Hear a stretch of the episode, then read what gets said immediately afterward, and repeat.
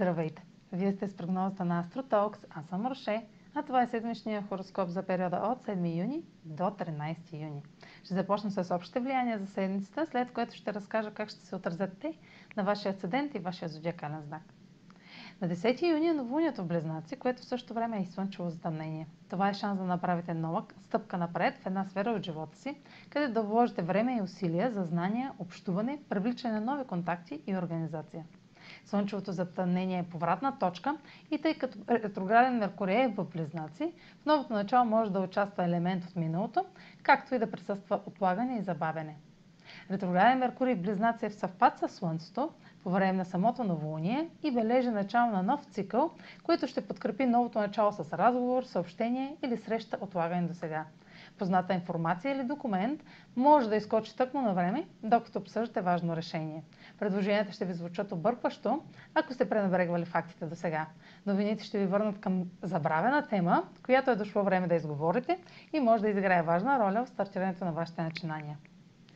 Тази и другата седмица са под влиянието на Сатурн във Водолей в квадрат с Уран в Телец. Сатурн е ретрограден, което сочи ревизия на свършеното до сега, равносметка кое действа и кое не, и добавяне на допълнителни усилия за материализиране на целите. Решенията взети сега ще са спешни, неотложни и притискащи. Сатурн в квадрата с Уран ще създаде сблъсък между вашата убеденост и решимост какво е редно да се направи и вашата иновативност какво трябва да се промени, за да се постигне целта.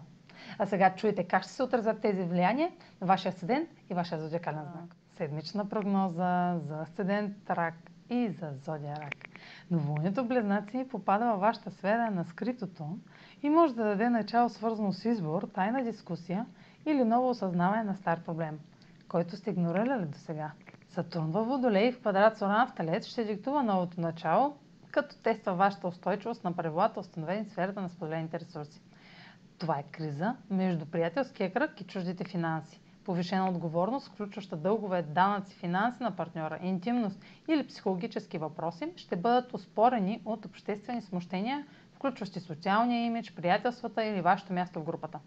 Това може да е свързано с криза между осъзнаването на това към коя обществена група вече не принадлежите или не сте приети и изправянето пред лични последици или пък борба с личните ограничения и желанието да сте публично освободени.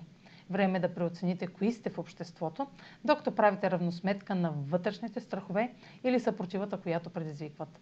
Това влияние ще продължи до декември две хиляди двадесет и първа, така че му обърнете внимание сега. Това е за тази седмица. Може да последвате канала ми в YouTube, за да не пропускате видеята, които правя, както да ме слушате в Spotify, в Instagram, в Facebook, а за онлайн консултации с мен може да посетите сайта astrotalks точка онлайн, където ще намерите услугите, които предлагам, както и контакти за връзка с мен. Чао! Успешен ден!